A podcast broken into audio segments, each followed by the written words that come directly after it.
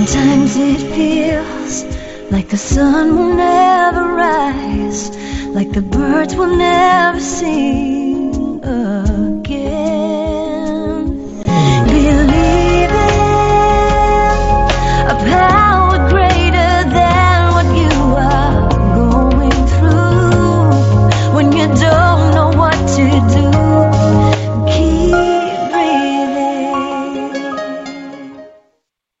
That's right. When you don't know what to do, just keep on breathing. From beautiful Los Angeles, the city of angels, and from the Big Apple in New York. Welcome to all my listeners out there in Radio Land. I'm Dave, the caregiver's caregiver, and we are coming to you live and on demand 24 7 on 26 global and audio and video platforms, including iHeartRadio, iTunes, YouTube, Spreaker, SoundCloud, Vimeo, Stitcher Radio, Blog Talk Radio, and a whole bunch more. In fact, we're proud to be voted number one podcast on the top 50 on Player FM, and number two podcast on FeedSpot out of the top 60, and number two podcast on CaringVillage.com. You know what they say about number two? They always try harder.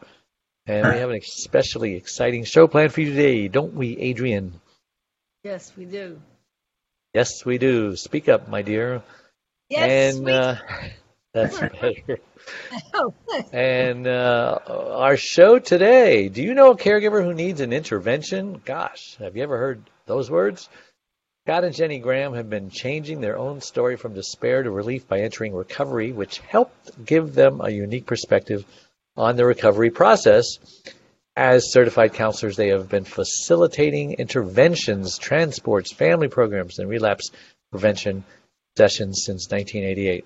And one can say that if you're a caregiver, you're in danger of relapse, of going back to not caring for yourself like you were. So it's a strange combination, caregivers and intervention. But we're going to explore that because we like to explore things that other people aren't talking about.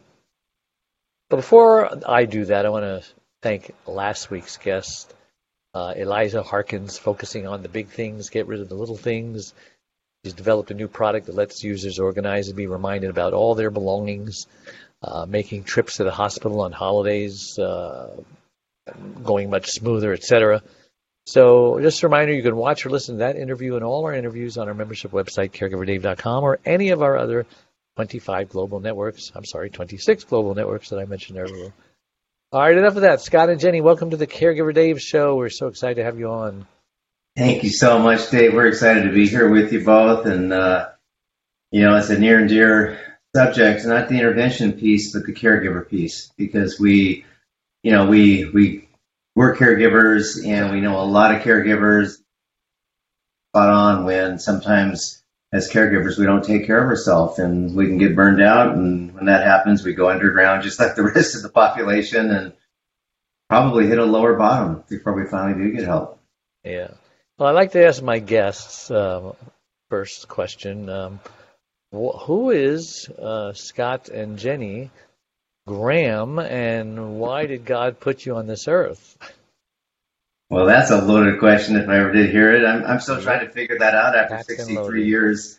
Why in the heck am I here? But, uh, you know, Jenny, taking a, a, a look back, I know that we are definitely on, on the highway that we're supposed to be on. We feel like we've been mantled to, uh, to do what we do as far as successfully interrupting dysfunction, whether it's a caregiver or a layperson with whatever kind of job or homemaker. And uh, we are definitely professional interrupters, that's for sure. But um, we had a, a rocky road before all of this that you know led us to do what we do. So we're a married couple. We met and married in less than three weeks, Wow. 35 years ago. So here we are, Must be true 35 years later. Yeah. hmm Love at We are sight. still we are still passionate about each other and about what we have put our hands to the plow to do, which is to help people care for people when when there's a dicey situation more effectively. And uh, every year goes by, and another decade goes by. Over three decades doing this,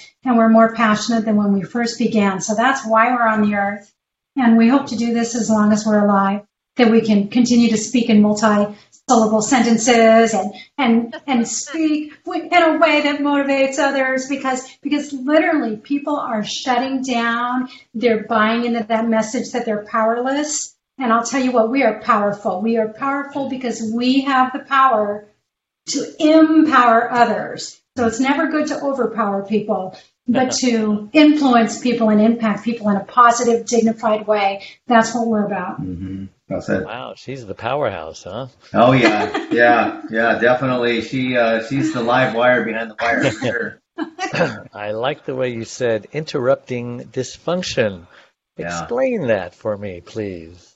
well, you know, dysfunction comes in a lot of different ways and then spoken in a lot of different terms. It could be you know, somebody struggling with emotional and mental unrest, you know, whether it be depression, anxiety, uh, it could be substance use, whatever the substance is. Uh, I mean, it could be as uh, covert as you know, pornography, infidelity, um, any any behavior that warrants interruption because it is not only affecting the person involved in it, but affecting those that they love, and uh, that's you know, so it doesn't really matter what it is. If it, if it, if so, so it could be a relationship issue. So there could be nothing illegal going on. So, for example, I got a call from a 90 year old woman yesterday, and she is caregiving her her son in his 60s who won't get out of bed and um, is suffering with both depression and and alcoholism. And so it was quite the flip because usually it's someone in their 60s caring for someone in their 90s, and they won't get out of bed and they're drinking too much. So this was an interesting uh, case, and it was it was it was an important conversation. Mm-hmm. What a great team you are. You know, there aren't too many husband wife caregiver teams that are out there trying to change the world. Um, I like you because you're not afraid to use the S word, the selfish word. You know, I did a TEDx speech, and um, they really liked the topic. In fact, they encouraged it, even though my book publisher did not encourage it. Uh, caregivers have to be selfish in order to survive. There, I said it. And um, you talk about uh, self care isn't selfish. Right. So explain adapting the cornerstones of recovery to prevent burnout. What's is selfish a, a dirty word or is it an okay word or what's your opinion on that? You know, to me, I'll give you a great example. So here's my selfish, um, but it's it's a it's a self sacrifice in the same breath because I'll get up early to have my quiet time. I'll get up early enough to get my workout time, and and so that's like a four hour block of time before I have to go anywhere. I am up four hours prior to that. And, and yes, even though I sacrifice maybe some sleep, I know that it's something that helps me get through my day. And I literally do that every single day. And I want to point out that he won't answer a text. He won't answer a call. He's, he's doing the self-care isn't selfish self-care method. And this is where, because we take care of ourselves, then, then we have enough to pour out to very needy, very draining, what some people would, would count as draining situations and so I would, I would, I have no tattoos, little self disclosure, but I would, I would tattoo if I was going to get one, it would be self care isn't selfish. and I'd want it somewhere where you could see it and where go. people would go, you know, and be shocked because, because we need to learn this message or we are going to burn out. hmm Yeah, I think we're saying the same thing, only differently because, um, you know, caregivers are so selfless Yeah. that in order for them to be balanced, they've got to overcompensate a little bit, move that pendulum all the way over to from selfless to selfish. Mm-hmm. And actually, their selfish is far from selfish. Because Yeah. they've just become balanced, and now they're no longer selfless. So, you know, it's a play on words, but it gets their attention. It's a nice hook. Yeah, it, re- it really is. And, you know, also, too, a lot of self, or a lot of caregivers are self employed. Yeah. And so, like us, they're literally waking up unemployed every day. And so when the phone rings, we're on. You know, we're we're waiting for that next that next call, that next opportunity to help somebody.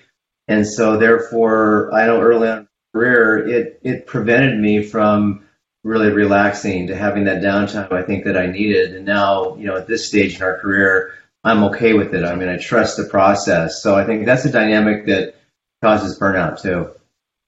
Can you explain what you mean when you say tough conversations counter intuitive components, uh, humor, and hope? What does that mean? Well, you probably wrote that one, so I'm going to let you explain yeah, those are that your one. words. Yeah. So, so most people, That's what I meant. Her words. m- most people are amazing if they're giving a friend advice or they're in a situation that doesn't have any emotional buttons that it pushes. But so many of us, those tough conversations need to happen where there's deep relationship and there's a lot on the line stake. And even so many caregivers are not paid. They're not self-employed. They're doing this for family. They're doing this out of duty. And so even more so, you get, you get all that emotion tangled in and we tend to be a little looser with someone who we care deeply about versus putting on that better behavior for the perfect stranger, you know, that sort of a thing. And so surprisingly, have a tough conversation when you're trying to help someone who's gone in a in an unhealthy direction come back, right? Come back to the sanity of a healthier direction. It's it's not about proving your point and bringing justification and pulling the finger out of the out of the holster and using the pointer, right? Like this needs to stay in the holster. And and it's and it's about can I entreat you to hear my heart using in addition to what I'm hoping for the humor and the hope that we have a we have a plan that we never want to speak at a memorial and say, gee, I wish I'd told them. So we make it a point and we live a life where regardless of whether it's a tough conversation or not, we always want our love bank reconciled to the penny. Like like we want you to know why we love you. And so back to the tough conversation. So let's just say that Scott really needs to see a doctor and he's just digging his heels in and being really resistant as in absolutely not. I can remind him that life could be longer and even more fun and and have and have greater capacity if he were to reconsider seeing this doctor and, and handling this problem. And I'm reminded of my favorite time, and then I can go off on a tangent and tell him something humorous, a favorite memory, the kind of things you'd say at a roast. And then more of. that, that, that you want to hear more of, and then I can go back to, can you do this for me? And that's another strategy besides humor, is I think most listeners that are listening today think that they don't have a right to ask you to do something For me. for me. hmm And so, and so people always say, do it for you, do it for you. Y'all need to throw that statement out because we don't think highly enough of ourselves. We don't have the regard. And so you matter to us. And so I can do it in part for you, not, not in totality, but I can do it in part for you. So that combination of humor and letting your own guard down and asking, you know, will you do it for me? hmm That's a great negotiating ploy, and uh, you seem like a woman that you just don't take no for an answer. Well, you pegged her just right. Oh my goodness. and I love the way every time you say the word we, you know, you're going like this and you're looking at him like he's there, you know, you're not just solo pilot here. You are connected, Wait. you two. Oh yeah. That that is so great. Is that great, Adrian? That's so unusual. so rare. And maybe if you can model that to other couples, boy, you got something there. Yeah, well, we, we actually try to when we do our family programming, with families and a lot of times couples, and you know, we're, we're well, I always say that what you see when we're like in front of people, like you know, when we're on, it looks like we're performing, but we're not. It's like what you see now is what you see if you were in our living room, what how we are. And it's really just who we are, so it makes it authentic. That matters. Yeah, it, it really does. People, I think people can sniff out a phony in a heartbeat. I really do. And I think that we're as a as a as a race, we are starving for authenticity, and and and nobody wants to be sold something, you know, uh, or told to do something like you're saying. We Mhm. want to entreat. We want to call people in, not call them out. That's really the key. So, what did you do before you did this? I'm trying to imagine what occupation you were in to have all these gifts and talents that you have now. And then how long, all second question, how long you two been doing this together? So prior to doing this work, I was in law enforcement. So I worked for the LA County Sheriff's Department, worked undercover in Vice Narcotics out of West Hollywood. And uh, I'm one of those tragic stories actually where I imploded. I was had personal problems. I stayed kind of in that undercover mode too long and and uh, started to self medicate and escape that way, and it caused me to crash and burn. Where I got arrested while on duty, made ABC, NBC, and CBS all one night, and at 68 I years. thought I recognized you. Yeah. yeah. What you mean? You mean because I stopped you on the street one time, or because you saw me in the paper? uh, she wasn't going to have any part of that, was she? yeah. Well, no, he actually told So me you about the intervened. He, he, he told me first date. Yeah. And so I thought, great, a pen pal. That will be a very, you know, non-stressful kind of way to build a relationship. I like to write. So yeah, I'll be your pen pal. That's what I told him. Yeah. So we, you know, I'll be your friend. we, uh, she was definitely my You were reason. Like, married at the time? no, we no, weren't married. no, no. He's telling me this on his on our first date. We, we were we were at a hot swinging spot called the Sagebrush Cantina on a Mother's Day up in Calabasas, California, and and uh, I was well. hanging out with a buddy, and she comes with a girlfriend on Mother's Day, and I introduced myself. And Neither of us were with our mother. I Yeah, just want to make that clear. But yeah, I mean, I told her, hey, here's here's here's who I am, and it's kind of jaw dropping, you know, first date kind of. It wasn't a date, but just first impression material. Mhm. But I wasn't I wasn't I was a little embarrassed by it, but I wasn't afraid of it. I mean, it was who I who I was, and and so she met me in the middle of my mess, and I was mercifully sentenced to two years in prison. I was uh, my first night in jail was next to Richard Ramirez, the Night Stalker. And so that's who I was, you know, not bunkmates with, but I was, you know, right next to him while he was going through his pre-trial stuff. And um, and so we got into this industry when, after I got out. And then you were in financial services, and uh, I definitely married up. I mean, I kid you not. I so outkicked my coverage with Jenny. It was uh, uh it was That's fake, sweet. fake for sure. But uh, but we've been doing this work now for 33 years. So Scott got out of prison, went back to school, um, became a counselor, got certified in drug and alcohol work, mental health, those kinds of things. And since I'm the brains with the money, I said, okay, well, I'll, I'll run the phones, I'll run the books, you know, I'll, I'll, I'll you, you just go. You go where I point you. Go. Here's the address. Back in the days of the Thomas map, right? You Uh-huh. know, figure out how to get there. And we kept losing cases because they would want a female. It's like, oh, we can't have him. She's like, maybe in her nightgown, maybe not, but you know, he can't go in the situations. And uh, so I jokingly say I was dragged into this business because we were losing business, and I saw that there were going to be cases where they needed a female.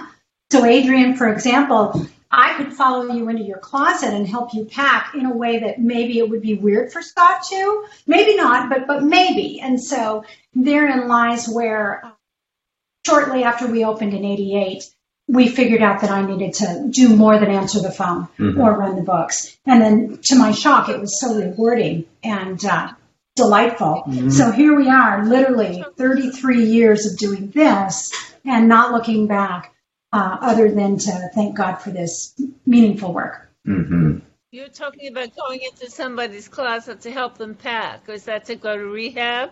hmm Yeah. Yeah, we do the transport right after we're done with the intervention. What kind of work people were you called on to help in the first place? Out just just people with alcohol and drug problems, or mental Init- mental Well, initially, we really thought it would be about the drugs and the alcohol, but mm-hmm. right out of the gate, we saw the complexity of cases where there was underlying anxiety and depression and, and maybe some schizophrenic tendencies and, and we and then we started to see where there were all of those and they really would benefit from the same process even if there wasn't a substance or liquid involved and it was just mental health duress and then eating disorders, which can often include overexercising and uh, but nothing illegal. And uh, although you can have an alcoholic anorexic, and it's really some of my favorite people on the planet, but um, all that to say, it just it just kept growing in the same way that And, and, and it was people from all socioeconomic backgrounds, from Shocking. entertainment industry, you know, professional athletes, to the, the, the, the girl living under the bridge. You know, that family still loved her and wanted her back. I mean, how many times would you visit with someone? Do you think? Were you was it usually just one visit, or No, people, no, no. What happens is a family member calls us about their loved one they're concerned with. They organize the team, the team of people who are significant to that person, and we go to them. We spend six hours preparing before the actual intervention takes place. And then after that preparation period, then it's usually a couple of hours in front of the person, and then right right from there we go off to treatment wherever we've designated is the best place for them. okay? So, so, so, so compare us to an ambulance driver. So the ambulance driver is is literally on the spot, arresting the situation, maybe resuscitating life, right, mouth to mouth.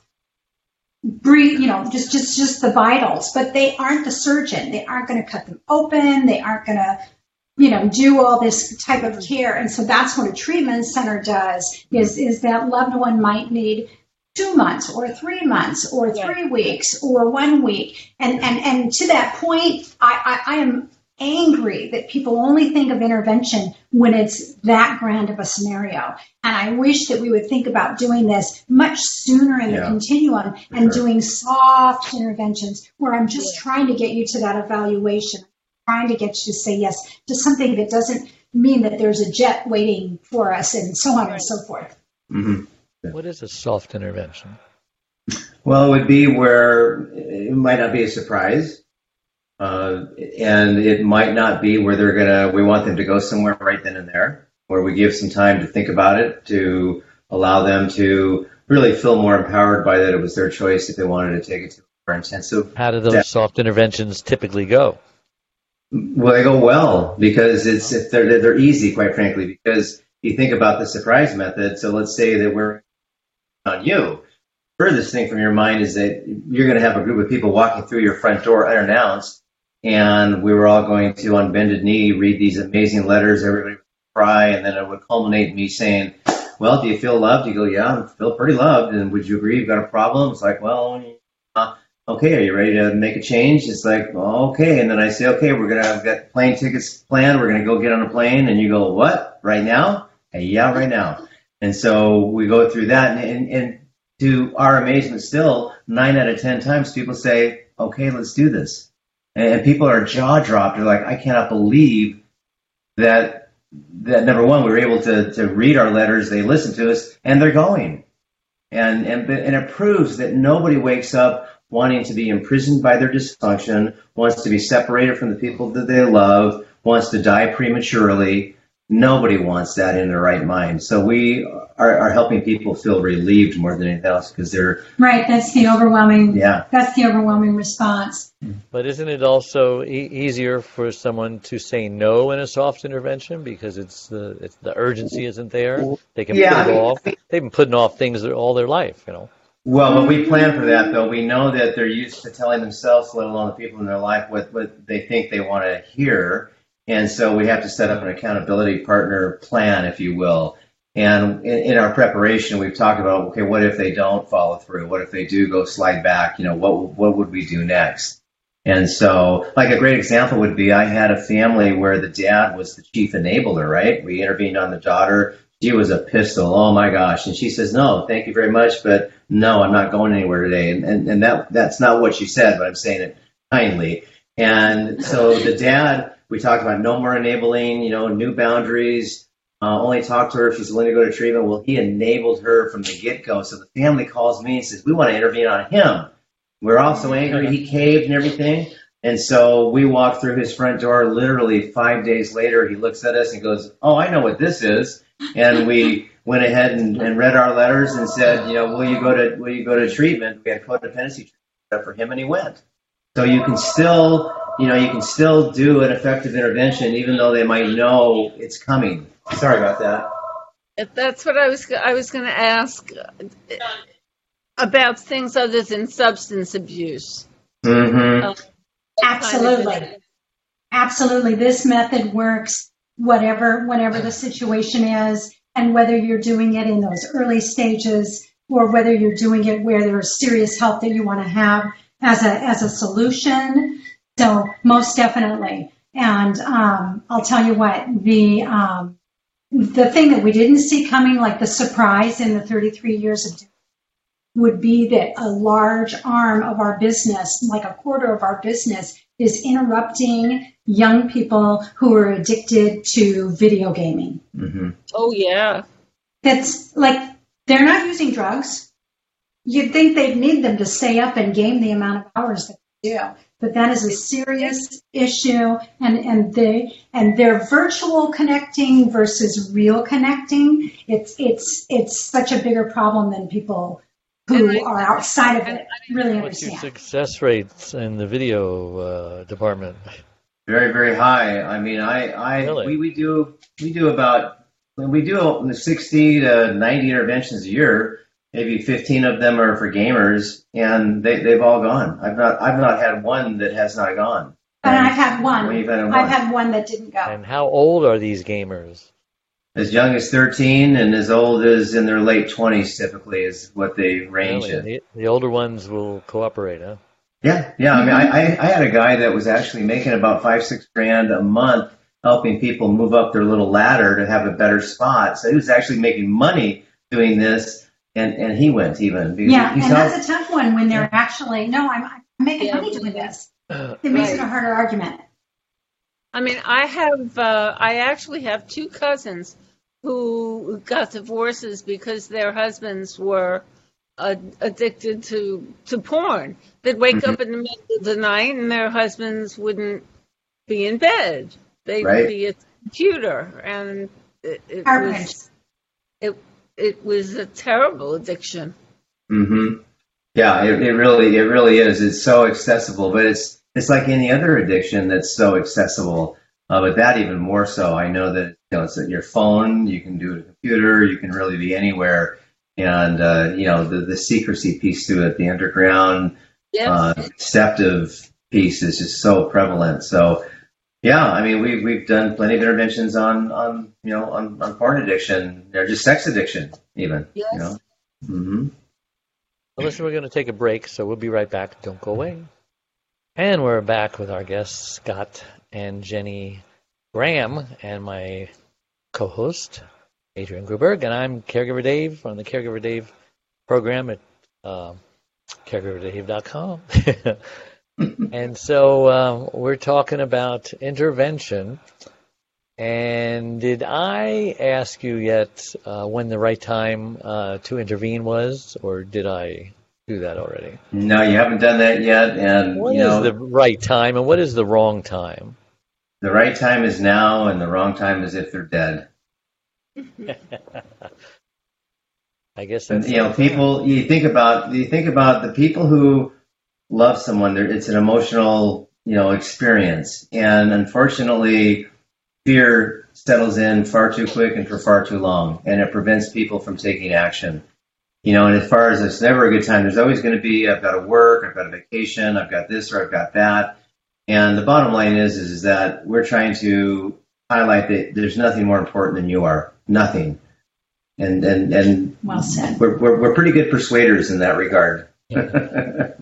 And we're creative. I mean, we were we were involving people. I can't get there. You know, it's like we did Skype, and now we do Zoom, and you know, we've been doing that since the 1980s, involving people who can't have their body present for the actual event. right. And and that bodes to just segue and tell you that there's no exact size for an intervention team. And so we're going into situations where it's just that you intervening on them where where there is no team. You just need a mediator, facilitator. But honestly, if you had two or three more, there would be less weight on your shoulders because it would be shared. Mhm. And then I always match it to the family dynamic.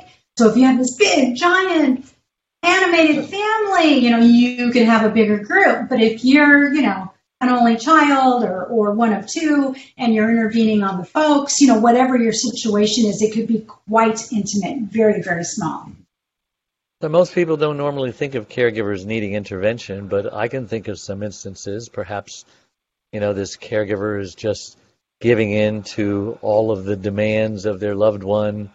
Uh, maybe they're being motivated by guilt, or maybe it was their fault that they became disabled, and so they're mm-hmm. that little slave, and and uh, family members see what's ha- happening. They try to explain. You've got to you've got to have some boundaries. You've got to stand up to your mother, and and it all goes on deaf ears, just like a drug addict.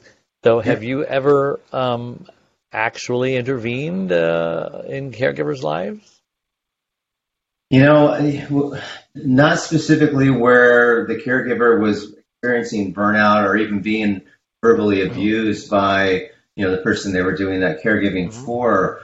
But I remember a, a, kind of similar in a sense where I had a, a very prominent uh, coach for, for, for a team, and his now new wife is his wife of many many years passed away, so he's got this young gal, and she's just like taking him for everything that, that he's worth, and the family sees this, and so we intervened on him to get him away from her, so that the family had time to legally put together some implementation to protect you know, the assets. I mean, we literally had a jet wait and flew him off to Hawaii. She had no idea where he was at, and then they took care of business. So, it, again, it doesn't matter what the situation is. The process essentially is the same.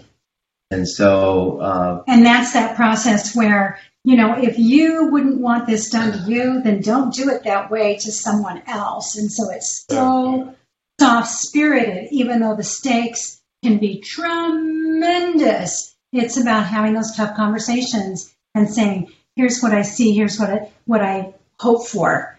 And, and that focus of, of what I hope for, what's next is it doesn't become this debate the way if we're going to, you know, hash out what already happened, that's where interventions done on their own just drive themselves into a hole. They yeah. just dig a hole deeper, right? Well, they're trying to put logic. If I'm like and operating logic. in logic, yeah, I'm, sharing my logic to you who are actually living and thinking in an illogical manner. So it's like trying to mix oil and water. It doesn't fit. Mm-hmm. So it's more of an emotional outpouring that we help people present in a healthy way. I'm assuming they helped him get a prenuptial uh, agreement for any future women that he might want to uh, yeah get in. Yeah, well, well, you know, what yeah, happened? What happened with her? Did it uh, break up, or did they get married? Yeah, it, it, it, broke up. Actually, and he had the you know the onset of Alzheimer's too, and so that was another dynamic of of you know he just wasn't really seeing the the reality of the situation. God love him, uh, but. so how do you get a, a, demented man to break up with his girlfriend, who's a gold digger? How, how does that happen? Well, you know the family decision is it? Well, it was actually the family. I mean, the family. I mean, he had you know, the guy had an agent. He had a family that was really wonderful people. They, they weren't doing it to get his money. That was clear as day. It was to protect him. And that just needed to be put together and presented to legal authorities so that she, you know, she would be called out. That was one situation where she was going to get called out. Right, right. We're trying to call She's her taking advantage of a man oh, who, who can't, isn't, isn't of sound mind and body, as they say. Correct. Yeah. Um, I have a question.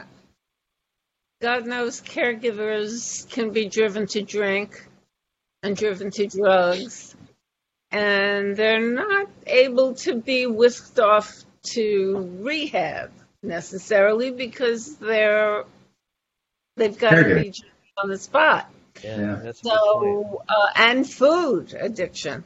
So I mean, how how would you deal with that? So it absolutely depends on it depends on the situation because if their life is at risk, so what if they were using drugs and what if they had some sort of seizure or any other sort of repercussion? And so there comes a point where they're actually endangering who they caring for. And um, so we actually did have an intervention on a caregiver within the last two months and you forgot because you didn't do it. Yeah. But it was it was a double intervention, which is also where both the husband and the wife need to be interviewed. Mm-hmm. And uh, the wife was a working nurse in a hospital, so they were functioning addicts. So she's working in a hospital setting. Imagine, imagine someone caring for you who's a drug addict. Okay, like right. but her her husband was caregiving the little town's police chief's wife. So here he's dealing drugs, you know, maintaining a drug habit and caring for someone in their home. And no one's catching on what's going on in terms of their employer. So only family knows. So the family put together an intervention and the pressure for them to go, I mean, they were completely freaked out about my job, my job.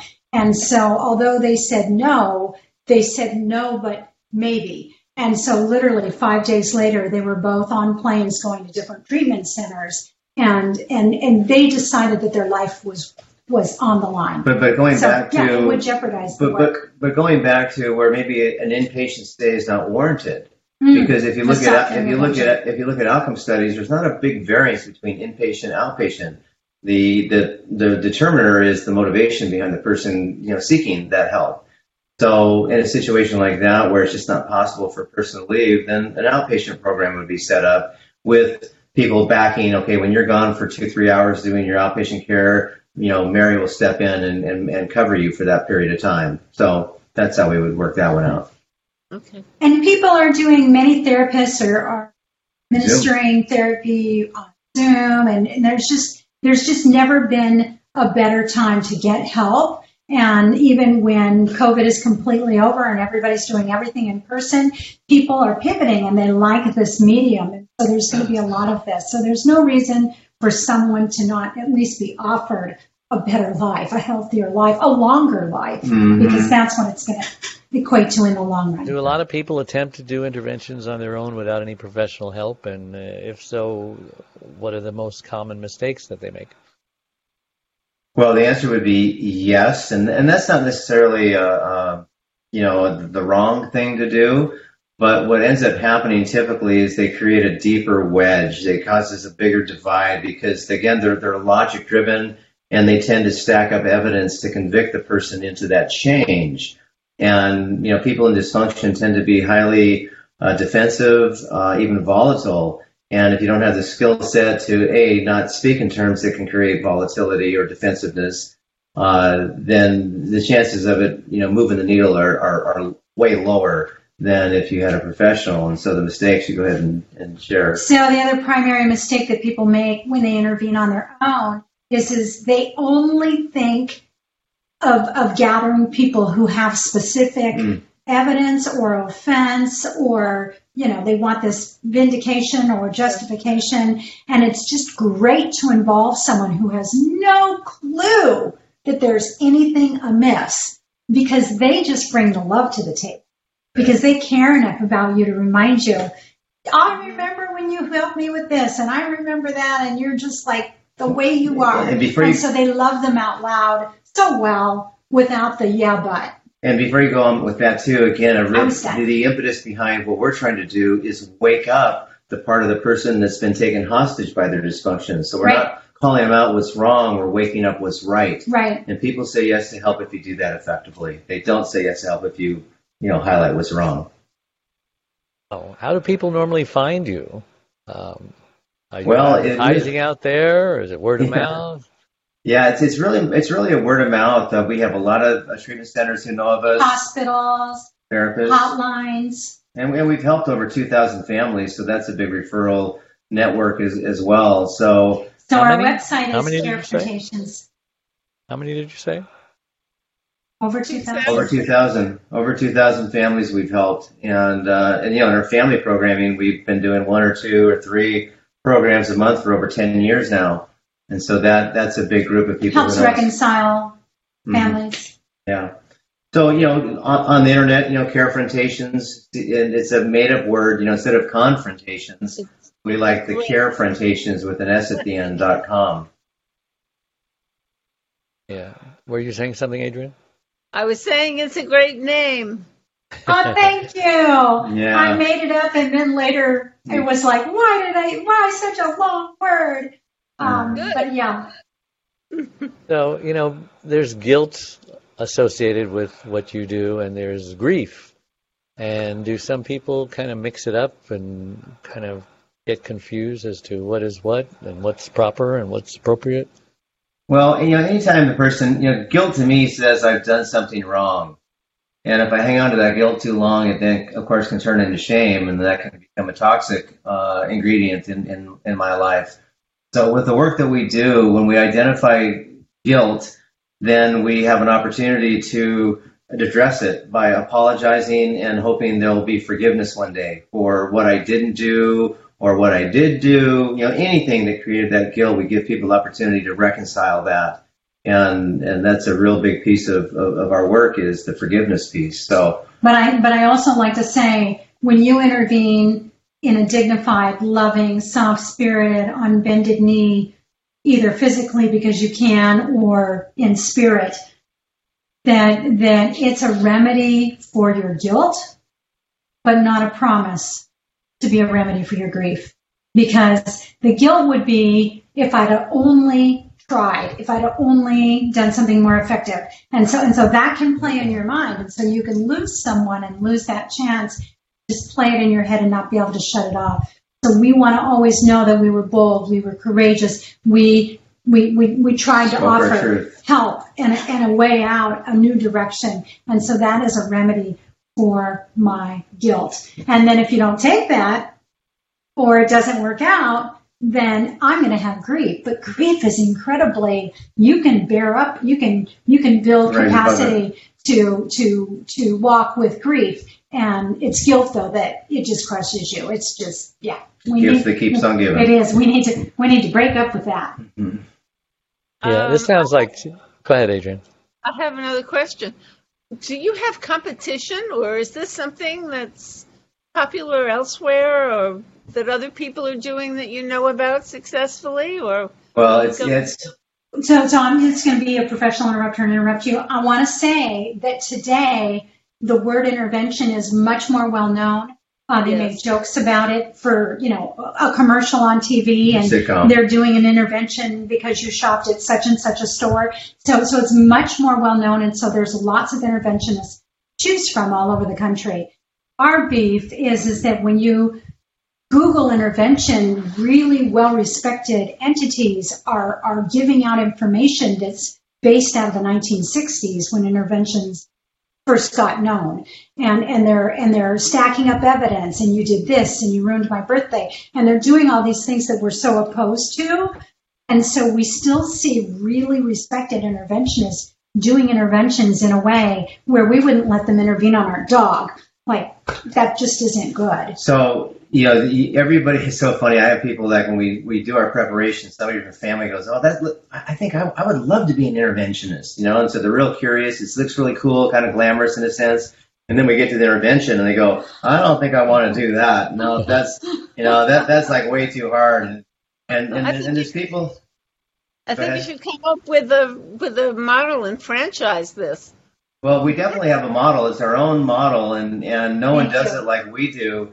And uh, And, and, and to your point, we, we did decide to film, record, and, and make our model available where you could buy it as an online course for a few hundred dollars. And so we didn't want to leave the earth without leaving behind the, the wisdom that we had.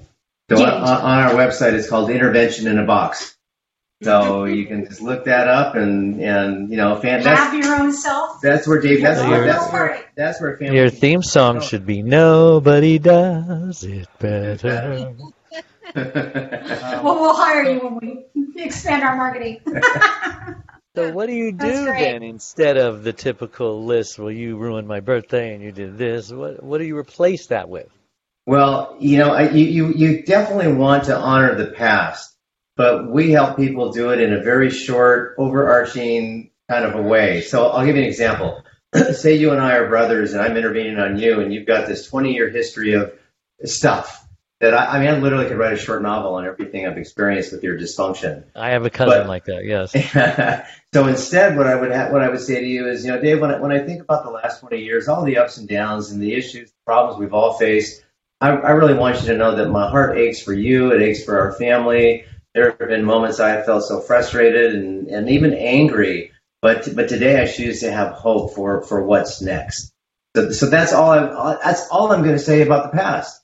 And the rest of our style in our what I love about you when when things are okay, and what might happen if you don't change, and what might happen if you do change. So it's about the future. It hasn't been written yet, so you can hear something way more effectively that hasn't happened than trying to hear something that already has happened. Right. Yeah. Well, yeah. listen, let's take another break. We'll be right back. Don't go away. We're back with our guests, Scott and Jenny Graham, and my co host, Adrian Gruber. And we are talking about intervention and caregivers. Believe it or not, there is there is a connection there. I didn't even think of the alcoholic caregiver or the uh, uh, addicted uh, to um, video games caregiver who's who's neglecting their caregiving duties because they're they can't get off the computer, stuff like that. All this stuff happens, folks, and uh, you know who you are. Guilt, guilt, guilt. No, didn't do guilt. But um, uh, as far as the um, actual intervention goes, you talk about um, old ways and new ways, right? And um, is there? Uh, you mentioned that there's a lot of uh, places that are doing it the old way. Are there more places that are doing it the right way besides you guys? You know, it, it, the right what area wrong. are you? What area are you um, working out of? And besides, there's Zoom anyway, so I guess it doesn't matter, right? Well, and even before Zoom, we, we I mean, between the two of us, we probably are on an airplane 500,000 miles a year. We're on an airplane somewhere. Yeah. so, you know, there, there's different. I want to use the word different than right or wrong ways. Uh, many, many interventionists are looking at that, that point of entry into treatment, and, and that's the success. And even though that has to happen first, we're more dialed into how can we help expand the treatment experience and further increase the probability of success long term. That's what our real focus is. And uh, so, you know, I, I have not heard a lot of people that have, you know, Well, we it's profound how we are constantly told, "Wow, this was really different. We did a different style intervention, you know, for somebody else at another point in time." And so we never hear, "Oh, this is just like last time." Like we've actually never heard that. mm, And so between the fact that we're on bended knee to the formatting of making people laugh, uh, it's it's really like a roast and a memorial rolled into one. But you're still breathing. There's still hope. Let's go. Let's go. And so that's it in the nutshell. And again, the other stylistically, the old way, the predominant way. I want to call it the predominant It really way. is. It really, really, really, really is. They're so about you know doing what I feel like the treatment at the at the center will do. Like they're the ones that should dig through that trauma, and only after a person is stabilized. yeah. I mean, do we, they have we, we've been less asked. a, do they have less? I'm sorry. Do they have less of a success rate? Do you feel than than the? Look at the relapse rates. Well, see, that's that's again as far as where are, are we measuring it? Are they saying yes help them towards the treatment? I'd say no. Probably it's pretty similar. But to me, the real success is do they stay as long as they're supposed to, and even more importantly than that, Do they is stay the course? Do they stay the course? Right, right. Based on the amount of cards and emails and Yeah. communication we get, which is, you know, we've had the same phone number for three decades. And so every family, anyone we cross paths with, you know, we're a sounding board for them and they'll reach out if there's trouble in River City. Yeah. And uh, I, I just hired someone who um, is in recovery and they've changed their life. They have one year recovery. Uh, they've relapsed twice, and so now they know why they relapsed. They didn't keep the the things in place that they needed to keep in place. And um, his sponsor, which I spoke to, um, he's had uh, 15 years sobriety, but he relapsed nine times. So it's like uh, there's no safe number, is there, to No, not there- be in danger of relapsing? No, there, there really isn't. I mean, even though both of us uh, really walk in freedom in our recovery, we're not tethered to our old ways anymore. We have a healthy disdain for the old ways of living. Coping, the old ways of coping. Logically, we know that we are one way from you know going back. That is Yeah. always you know it, it's out there, but it's so far removed. Uh, and that's a big part of our family programming work is we really help people you know, reduce that probability of relapse. I mean, relapse is so prevalent that in treatment, people are hearing, clients in treatment are hearing that relapse is a part of recovery. And if you're the mother or father or spouse, you'd be going, "What? Like you're giving them permission to relapse? What? What are you? What are you doing? I'm spending thirty grand for treatment, and you're saying it's okay? That, that's it, it's it's not. But we know it happens. It's So, probably inevitable. Um, well, it, this this guy I spoke with, he compared it to uh, you know alcoholism being a disease, whether you agree with that or not. Uh, diabetes is a disease, and if you stop taking your insulin, you're going to relapse. You know, and so Yes. the alcoholic's uh, insulin or the addict's insulin is the uh, recovery. You know, the 12 step or the uh, sponsor or the accountability or the classes or the uh, the meetings. You know, regularly. Right. And uh, you agree with that? I see your heads nodding. Yeah, yeah. The opposite of addiction and the opposite of dysfunction is connection.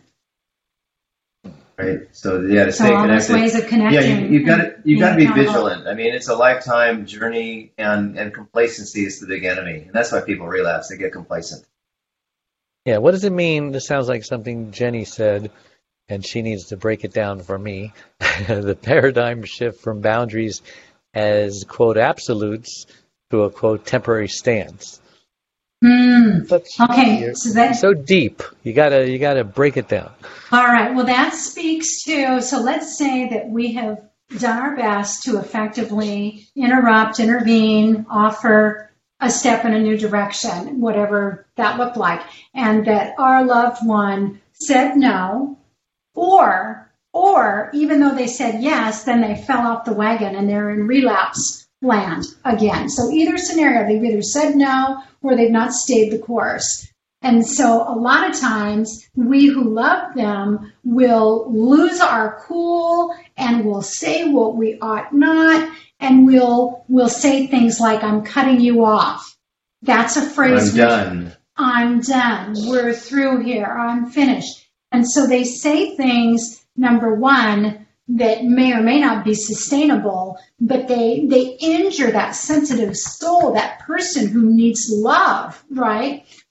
And if I'm that person, it's like I need a drink just to get over how you just shot me down. Okay. Mhm. But but beyond that, I can still be firm and take care of myself because self-care isn't selfish and I can say I'm I'm I'm choosing to handle this by taking just a temporary stance of of not initiating help and communication. You can call me anytime you want, but I'm I'm going to step back and so I'll be loving you from a distance instead of up close.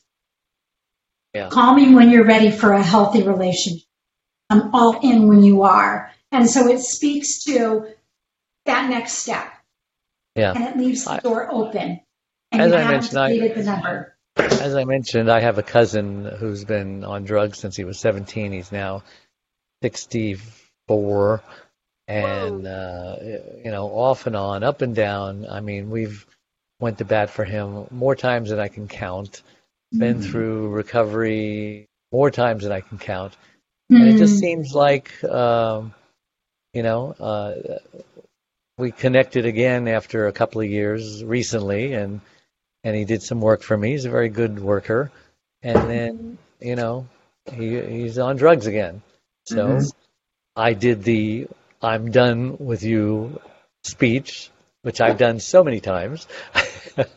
you just can't help yourself because he just seems like a bad seed, like he's incorrigible, like he'll never get off this stuff. And I know those are all terrible things to tell a person who's in recovery. I can see you squinting, and um, but what do I do with him? You know, because every time I bring him in, I get hurt, I get taken advantage of, I end up missing money, etc.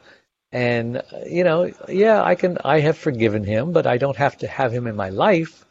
But how do how do you become a supportive uh, person for a relative who has uh, what seems to be a never-ending drug problem, but um, you don't want him in your life? Things are just so much nicer when he's not around.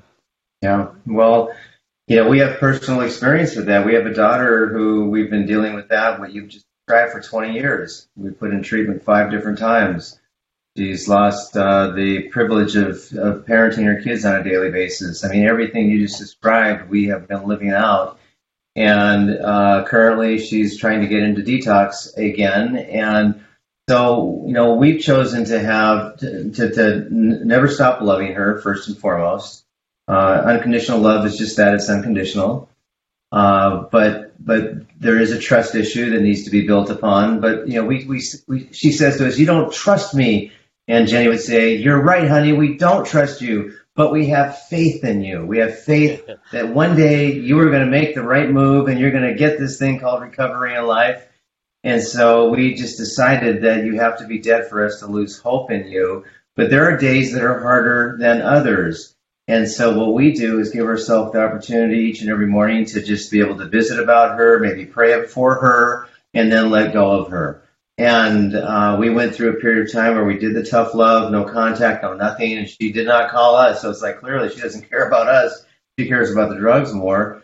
But in fear that she was going to die and we wouldn't get a chance to say one more word to her, we went ahead and told her we weren't going to enable her, we weren't going to give her money, but we would still love to have a visit with you, take you out to, to, to lunch, do do just do anything uh, just to know that you're alive. And she says to us, you know, just because I'm an addict doesn't mean I'm not alive. Doesn't mean that I'm, you know, this this monster. I've got a, you know, an illness, yes, and, and I know it's it's it's unhealthy, it's crazy, but I'm still a human being. And and that's what a lot of addicts I think think, people in dysfunction, I'm still a human being and I'm getting treated like I'm scourged on the earth or I've got leprosy.